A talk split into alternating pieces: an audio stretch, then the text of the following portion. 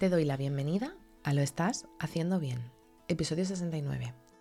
Hola, soy María Moreno, psicóloga perinatal, y este es un programa donde hablamos sobre todo lo relacionado con la búsqueda del embarazo, embarazo, parto, posparto, crianza y duelo perinatal.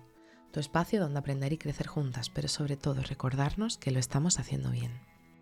Como ya sabes, en mariamorenoperinatal.com estoy a tu disposición para trabajar juntas las herramientas que necesites, desde tu búsqueda del embarazo hasta la crianza Además, si has sufrido una pérdida, no estás sola. Estoy aquí para ayudarte a avanzar desde ese sufrimiento hacia el agradecido recuerdo.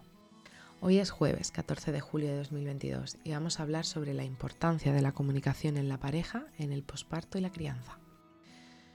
Y te lanzo una pregunta. ¿Cuándo fue la última vez que miraste a tu pareja a los ojos? Seamos sinceras. La realidad, su estrés, nos come por completo las 24 horas del día el cole, el trabajo, la comida, la casa, las extracolares, la tarea, las duchas, la compra, la cena. De repente os sentís como dos personas autómatas que han puesto el piloto automático y que solo están sobreviviendo.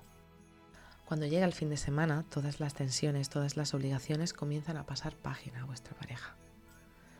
Comenzáis a echar la culpa al otro o a la otra de lo que hizo o lo que dejó de hacer.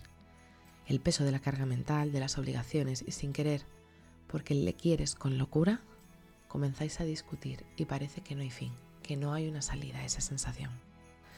¿Cuándo fue la última vez que hablaste? Y no me refiero a hablar sobre las obligaciones del día a día, de quién hizo esto o lo otro, de si tu peque hizo o dejó de hacer. Digo de hablar, de hablar de verdad, de miraros a los ojos y de veros.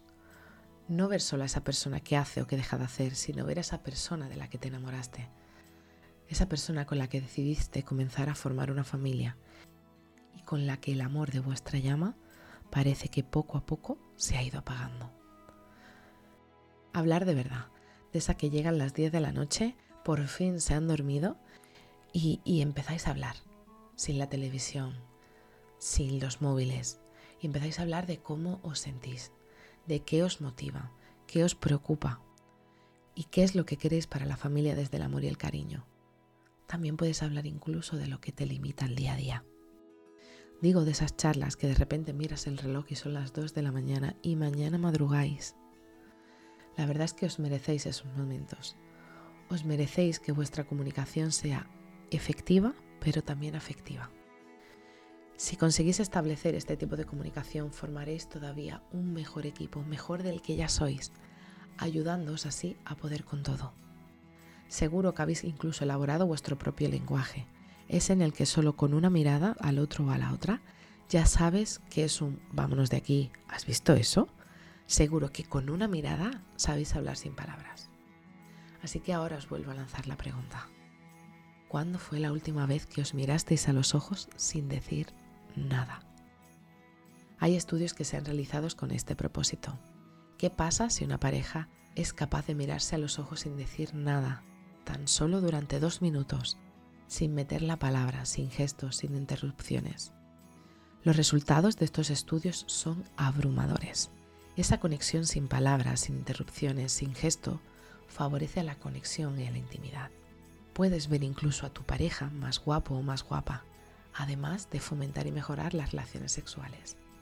Cuando nos miramos a los ojos, no solo estamos mirándonos a los ojos, las expectativas, la conexión, la segregación de hormonas como la oxitocina, entre otras, que son hormonas que están asociadas al amor y a la atracción interpersonal, hacen que te conectes más con tu pareja de una manera que el día a día no nos puede permitir realizarnos.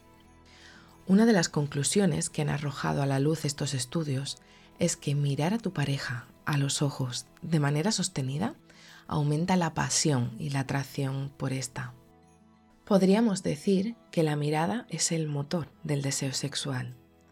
Desde aquí os invito a que si conseguís el momento de intimidad, donde los peques o las peques ya estén dormidos, probéis a dedicaros tan solo dos minutos, sin móvil, sin preocupaciones, sin pensar en las tareas del hogar, solo estando ahí, presentes el uno o la una para el otro para la otra.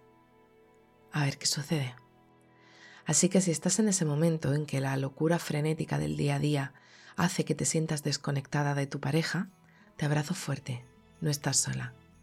Y bueno, hasta aquí el episodio 66 de Lo estás haciendo bien. Recuerda que puedes ponerte en contacto conmigo en mariamorenoperinatal.com. Gracias por estar ahí, por estar al otro lado. Nos escuchamos mañana viernes con temáticas relacionadas con el duelo perinatal. Y recuerda, lo estás haciendo bien.